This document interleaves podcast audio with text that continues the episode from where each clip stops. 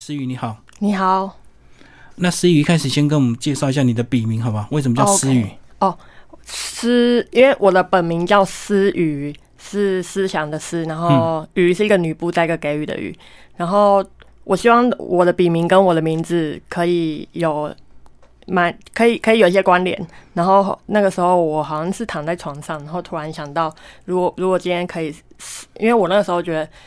好像我失去蛮多东西的吧，可是如果今天你失去很多东西，仍然愿意给予的话，那应该会是一件蛮棒的事。所以我就把失去这件事跟给予这个这个东西融合在一起。就算你失去了，人愿意给予。哦，就是嗯、呃有一部分是因为名字的谐音，然后另外一部分是你失去很多东西，你希望你还是当一个有能力给别人。是，好，先讲一下你失去什么东西。诶、对我而言，可能当时因为知道自己可能有点生病，所以我会觉得自己失去了一些可能比较乐观的能力，或者嗯是、呃行动力。你讲的是轻度焦虑症嘛？对对对对对。哦，什么时候开始？然后多长的一个时间？呃，轻度焦虑症这个东西要解释，其实需要蛮长的时间。然后，呃，对我而言，它它在我身上它是天生的，嗯，轻度焦虑症是天生的。然后对我而言，它不是心理状态，它比较像是生理状态。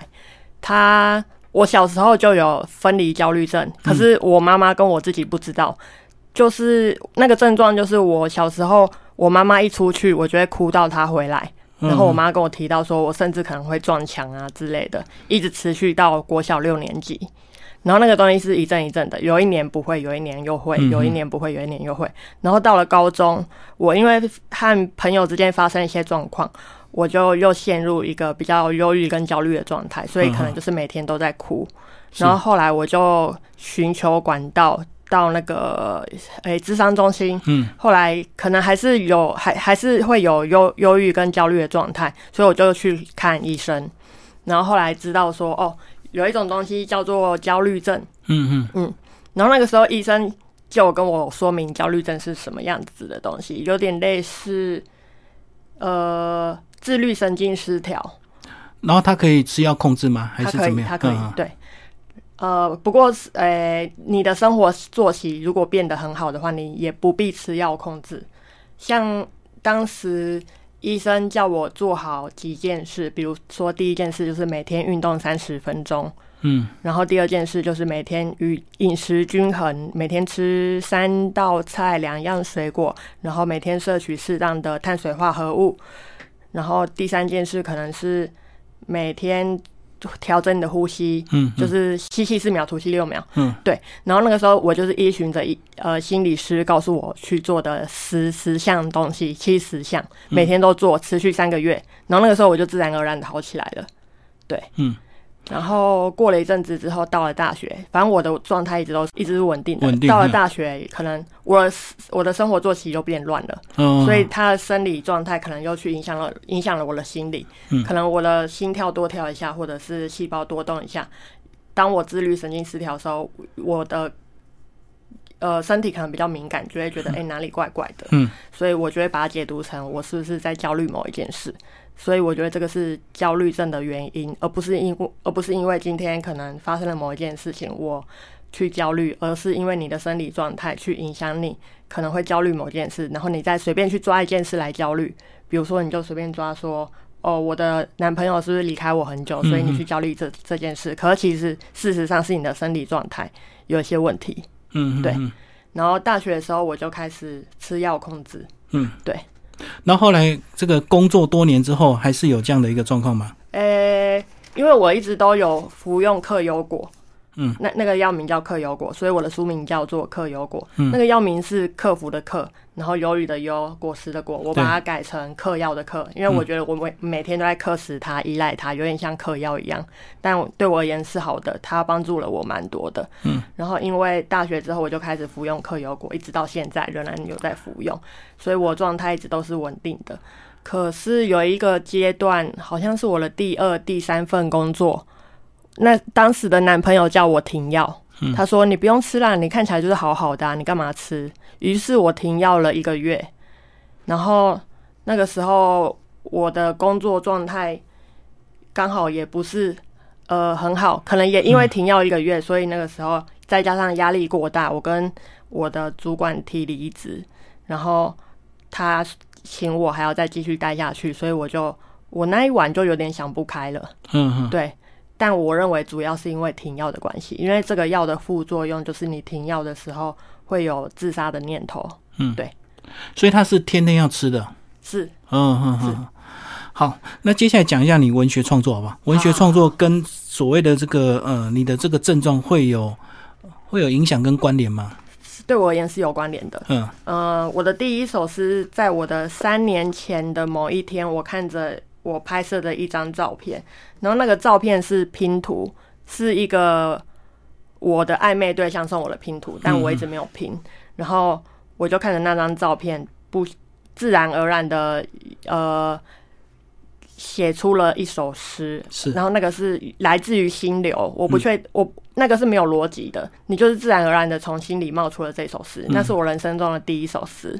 然后后来我就会利用写诗去抒发自己的感情或者是不满，对，然后再来的阶段是我开始去诚品书局，我开始读诗。我读的第一本诗集是任明信的，嗯，我那个时候才开始渐渐接触到诗集，也就是说，我先写诗，再接触到诗集，再去读诗，然后读诗之后，我渐渐也认识了其他的诗人。嗯嗯我发现大家的共同症状都是可能有轻有焦虑症或是忧郁症，嗯嗯然后对我而言，焦虑症它不是一个不好的东西，它反而像是一份礼物，它让我有这个天赋去写嗯出嗯我要的诗，或者是我要的作品，甚至是摄影作品。我觉得它都是它。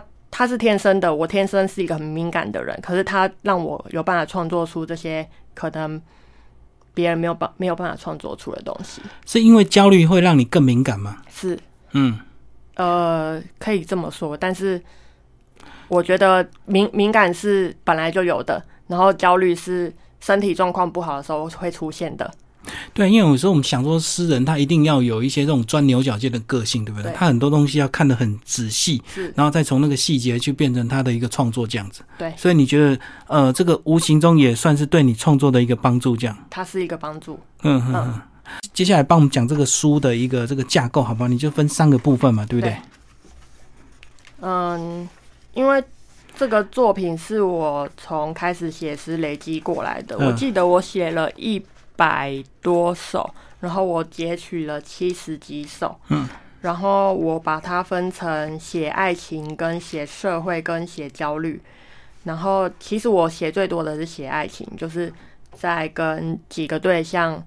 也是不多的对象有的一些相处的观察，或者是抒发一些不满，或是一些感受，嗯，所写下来的。你觉得你焦虑会对你们的爱情有困扰吗？或者是你的另一半会会会去担心你这个部分吗？诶、困扰可能第一任第一任的话，困扰是最大的，因为嗯那个时候我对自己的状况比较不了解，所以他必须陪伴我走过一些比较艰难的时刻。是，呃可嗯是后来的交往对象就是比较没有什么问题，因因为就是我开始了解自己怎么了，然后如果今天有什么症状，我都会自己寻求帮助，或者是自己知道这个是一个生理状态，然后自己去嗯控制它。所以对我而言，这个东西基本上不会再跑出来了。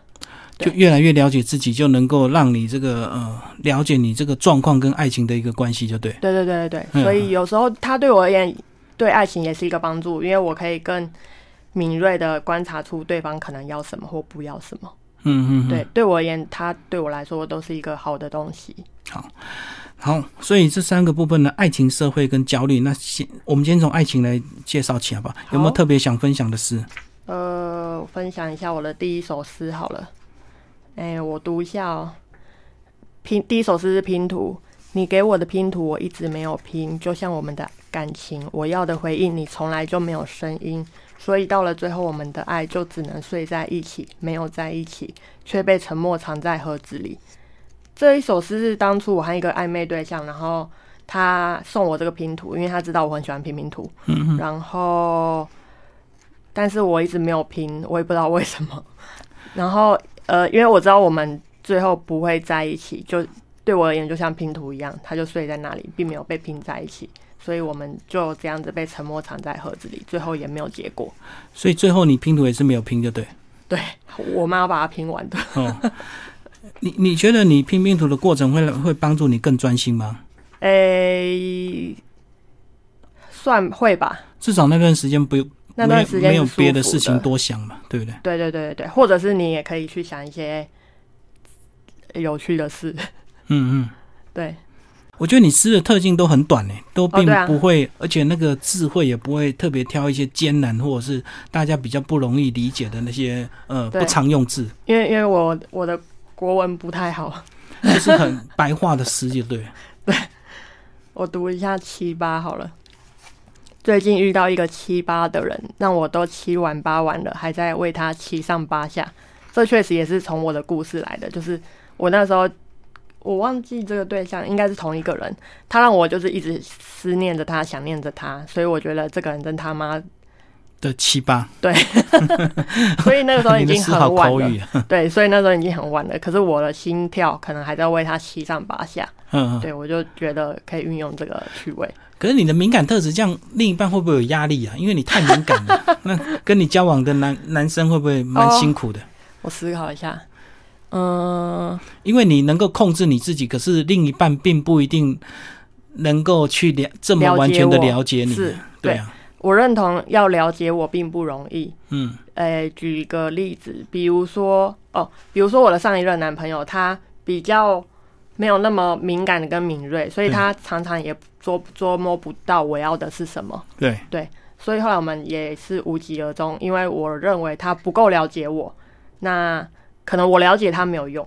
可是我现在交往的这一任，他很聪明，然后也蛮有智慧的，因为我认为。我的难以捉摸到，可能我最好的朋友也不知道我心里真正是在啊想，什么，嗯，但是我现在的另外一半可以，这是我认为我离不开离不开他的原因，所以现在这个就是顺利中就对了，是嗯，嗯他很清楚我要什么跟不要什么。比如说，举一个例子，比如说我我有一次中秋节邀请他的女生朋友一起来烤肉，对，我就说：“哎、你要不要叫你朋友一起来烤肉？”他就说：“哦，好好好。”然后后来他跟我说他忘记了，所以他没有邀请。嗯，然后过了半年后，我才知道他是因为知道其实我不想要那些女生一起来烤肉，所以他就假装自己忘记了。哦，所以你你讲那些话，只是对他是一种考验，是不是？你就想要看看他会不会真的约这样 其子？实我没有，我一我一方面就是 就是希望他也，因为只有我的朋友，我怕他会无聊。哦，对其实我是想要替他想，只是他一方面也替我想。可能今天一个不敏感的男生就真的会约了，但是他的他对我的了解是，他不但了解我，他还会体谅我跟对我好，嗯，这是我觉得蛮感动的地方。那他也可以约男生的朋友啊。哦，他是土耳其人，他那个时候只有女生的朋友在台湾。哦，对了解了解。哦，所以你为他想，你你怕他无聊，你希望他约他的朋友，可是对其实你心里是不希望他的朋友来的是是哦，所以你算是一个那种掌握欲比较强的 咯，是，跟你的敏感体质有关系啊。呃，我认为这跟那个没有关系，我觉得那个是个性。啊，我我还想要分享就是，个性跟敏感是两回事。嗯，对，因为，呃，我想一下哦，我举一个例子好了。啊，我曾经走去精神科看医生的时候，然后大家都很正常，然后也有老人，有什么人都有。对可是有一个很年轻、很漂亮，看起来非常正常的一个女生，她突然大叫，嗯她说：“天哪，为什么我要等这么久？”嗯然后她就开始对那个弟弟嘶吼说：“你可不可以不要吵！”然后那个时候我就在思索说。那个时候我的第一第一个想法是，哦天哪，好可怕哦！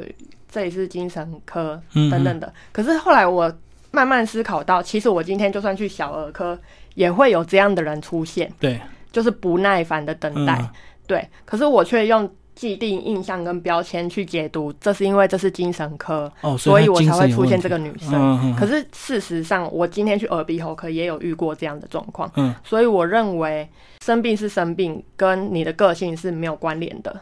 嗯，对，我有个朋友说过，有一些人比有病的人更有病。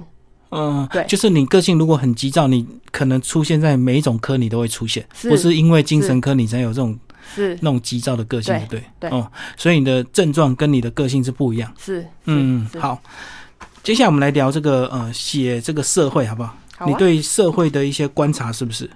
对第二个章节，对，因为我时常蛮不满这个社会的。你会关注哪一些新闻？诶、新闻的话，我觉得我自己关注的不深，但是我会关注的，比如说这一次的反送中，嗯嗯，嗯，我就会关注。然后所以政会治新闻我也会关注。会影响你的情绪，就对。诶、我认为不不至于到影响情绪，但是我会对这个社会表达不满，嗯，或嗯是对一些不够理智的价值观。所以会写在你的创作里。诶、我目前好像不多，因为那个时候基本上政治也没发生什么问题，主要是职场。嗯嗯，对，嗯，就是关注职场，来帮我们念念几首吧。好，我念一首就是最短的，呃，标题是命运，嗯然后内文是你太年轻了。呃，因这首诗主要是想要表达说现，就是社会上很多人都会因为你太年轻了，觉得你就就是这个样子。就标签了。对，是，嗯，对。然后我觉得不不太 OK。 好，那念念一下吧。然后，哎、我我我我我念完了， 哈，你念完对了。啊，它就这么短。好，再再你再念一遍，我再听。它的标题是命运，然后内文是你太年轻了。就这样两行，对，哇，厉害厉害。嗯，嗯然后我我念一首好哦，我自己蛮喜欢的的一首，它的标题是《梦想》。嗯，年轻的你总以为只要满腔热血就能天下无敌，最后也不过是烫伤了自己。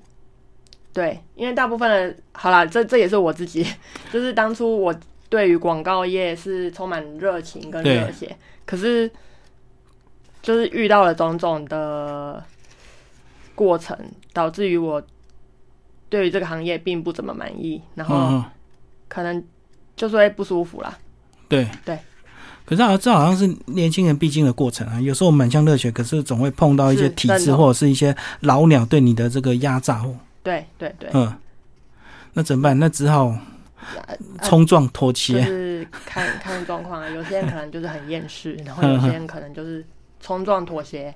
对嗯，你你里面有写一个大人蛮有意思的，累积故事哦，来变累得事积故。故事来变得事故，因为我认为人人在生长的过程中，都是在累积故事。比如说，我今天跟这个人发生了这段关系，或嗯者是我今天进入的一份工作，都会让自己累积蛮多故事了。可是累积了这么多故事之后，人们就是变得比较没有那么呃就不大单而化之了就吧？不单纯了。对对对，然后也变得比较社会化，这这这是必然啊，因为有时候这个、呃、是必然啊。对对对，我们在职场久了，我们就一定会接受这个职场的一些伦理或者是潜规则这样。是，但虽然我也有看过，就算待职场待久了，还是尚未社会化的人。呃，那只能说他他运气好，或者是说他命好嘛，因为在这个大染缸里面，然后 没有被污染这样。呃，我认为他可能不一定是运气好或命好，我觉得嗯他是乐观，或者嗯，是天生就会看待事情比较轻松。所以这样讲就是出线条嘞，对不对？就少一根筋那种的，因为有哎我时会候，我不会说他出线条，哎，我会觉得那是他的选择方式。嗯，嗯对嗯，因为我认为我遇过的人，他也是细是聪明跟敏锐的，可是他选择怎么看待这个世界。哇，那是更高干的耶，欸他他对看得透，可是他又能够对，不可受是不被外影界响。的人就会觉得你白痴啊，你出线条。但在我而言，他是聪明的。嗯，那那个是很少数的人才这样子。对，好，那还有吗？哎、我也蛮喜欢同学会这一首。好，同学会，该打的招呼还是打了，该撑起的微笑还是撑过去了。今天没发生什么坏事，才发现我根本没去。其实，没去同学会，对，就是有一点是对于自己不有时候不想要去一些 social 的场合的批判，嗯，嗯，就会觉得说干嘛硬要来一个同学会或者是聚会啊？就是明明大家都很不熟，还要硬在那边装熟。而且同学会有时候是嗯变成比较的一个场合，对不对啊对啊就对啊看对啊职务啊，看薪水啊，或者是怎么样，是是是，所以我就会觉得这这是什么东西？所以去了就是坏事，那没有去，没有发啊生坏事，是因为搞半天你没去，就是担心自己可能会说错话啊，或者是会可能会会发生一些自己会担心或害怕的事。可是就是所以自己后来就没 去了。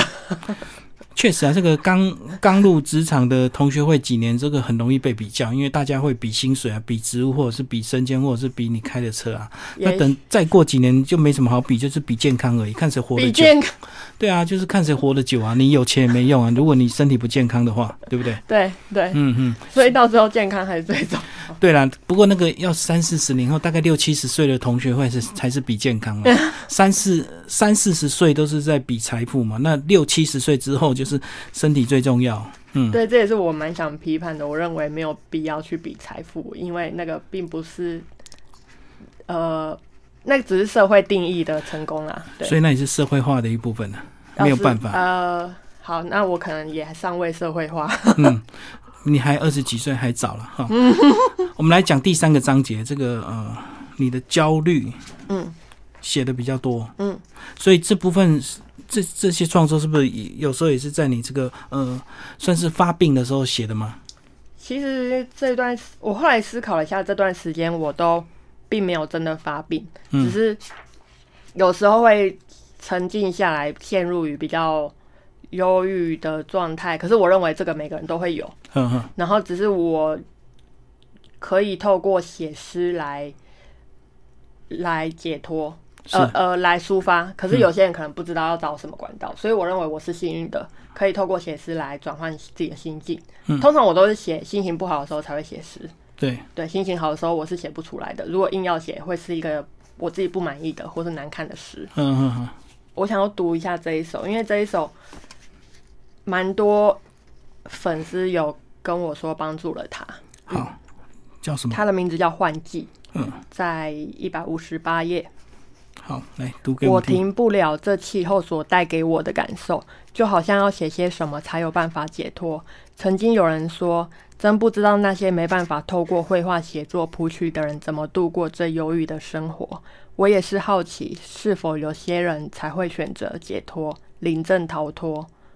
嗯，因为对我们呃，对我而言，我在最敏感的时候都是都会是换季的时候，可能冬天转春天，或者是秋天转冬天。你讲身体的敏感还是心灵的敏感？诶、身体哦，呃，因为身体就是这这也是医生证实过的，就是换季的时候，忧郁症的几率并发是最高的。嗯嗯，对，然后我也常在换季的时候特别敏感，所以有时候这个敏感会让我不舒服，于是我就把它写成诗。然后我当时就觉得，如果没有办法写成诗，那怎么办？是不是就只能临阵逃脱？所以我会觉得，我我里面有一句话叫做“诗是曙光，多一手就少杀一个人”。嗯，对。如果今天没有诗，我不知道我会做什么事。对，因为诗让我不舒服的感觉变得舒服了。可是如果今天没有这个管道，我不知道我还会用什么方法让自己变得舒服。是，嗯，然后得到蛮多回响的这首。嗯，其实我最喜欢第三第三章节，因为它都是在我比较不舒服的时候写下来的，所以文字也会比较多。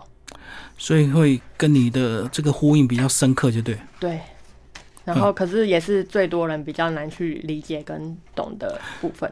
除非他跟你有一样的症状、耶、啊，对，不然一般人是很难理解的。是。然后其实我出这个诗集，我是有想过我出这本诗集是为什么，以及我想要做什么，跟带给大家什么。后来我决定，我想要告诉大家，对林北就是有焦虑症。嗯然后，因为我觉得，我认为大部分人还是不敢告诉大家说我有焦虑症或忧郁症。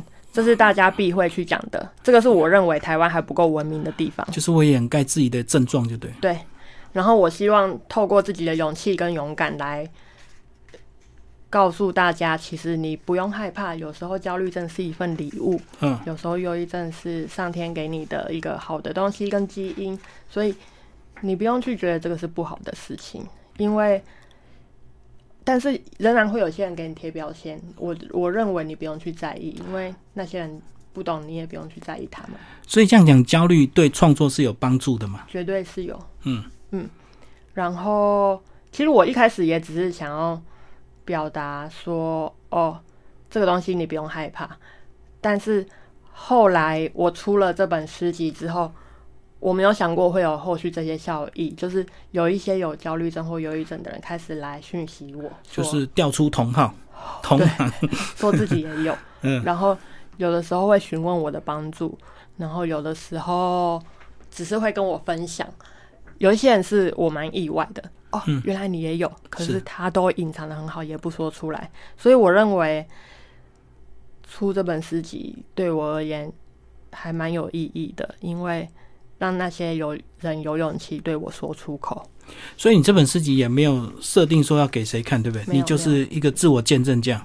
对，而且其实以前我是害怕，我自己也是害怕讲出自己有忧郁症或焦虑症的。我认为别人会给我贴标签，后来我想说算了，随便。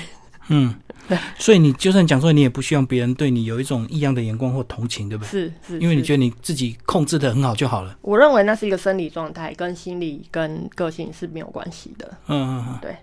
好，那个思雨，最后讲一下你自己未来的一些规划好不好？除了这我未来个哦持续创作，那工作上有没有什么规划，哦或人人生其他的部分？我明年的四月二十八号要出发去环游世界，呃，预计多久？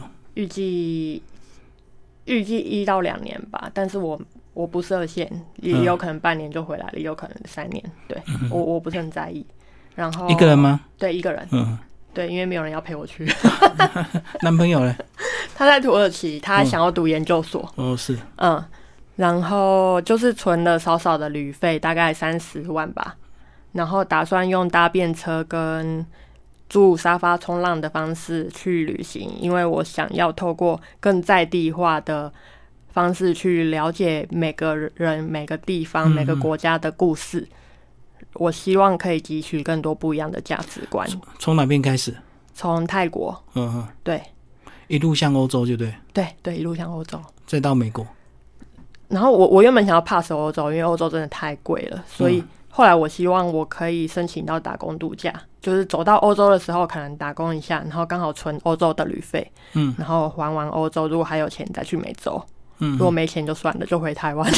嗯，那语言呢？有准备吗？语言哦，语言，我我认为语言不是很重要，反正去了再说。但是因为我想，我我觉得语言不是很重要，但如果你很很好，那当然很很好。所以我在我的家开了沙发冲浪，我会收一些外国人。你们，你你的房子就收外国客我的对我的我的小小雅房，不对嗯，我懂，他就跟我我睡同一张床，交流就对，所以可以训练我的英文。嗯对，这是我的方式。嗯，所以这个反正就是出发之后再说就对，对啊，嗯。因为现在计划或是规划到最后也会变。不过有个好处啦，这个回来经验丰富之后还可以写书嘛，对不对？你的这个是是，我希望环游是世可界以的的经。验，对对对，嗯，而且我觉得我一定会有自己的一套旅游方法。可是你都不会担心你到国外，然后万一这个你的焦虑症发作，这个会会不会哦会不会影响？还好，因为我已经七四五年没发作了，然后我也知道那个病情跟状况。比如说，我知如果他发作，我会知道。有一次很有趣是，我知道他发作了，可是因为我太了解焦虑症这个东西了，所以我就看着他发作，他就一直流眼泪，然后我就想说，啊，焦虑症又来了，嗯所以我就很冷静的去看着他的生理状态，去担心某一件事。我知道那是那个是不必要的担心，嗯我的理智会控制住我的不理智，已经到了这样的状态了，所以我不是很担心。再加上我有药，你就放手让它发作就对，对然后等那个时间过了就好了。对，嗯，大概要多长？几个小时？诶、睡一觉就好。睡觉就好了。这是这个是比较小的状态啦，如果大的状态，基本上停药才有可能。你刚刚讲除了流眼泪还有什么？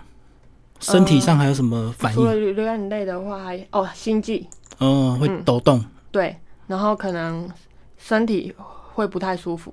嗯，嗯，有些人因为心悸或身体不太舒服，就以为是不是有坏事发生了，所以才会有，所以焦虑症才会出现。对，可是，如果你懂得这个只是你的生理状态，你就知道其实那个不是有坏事要发生，而是你的身体出了一些状况。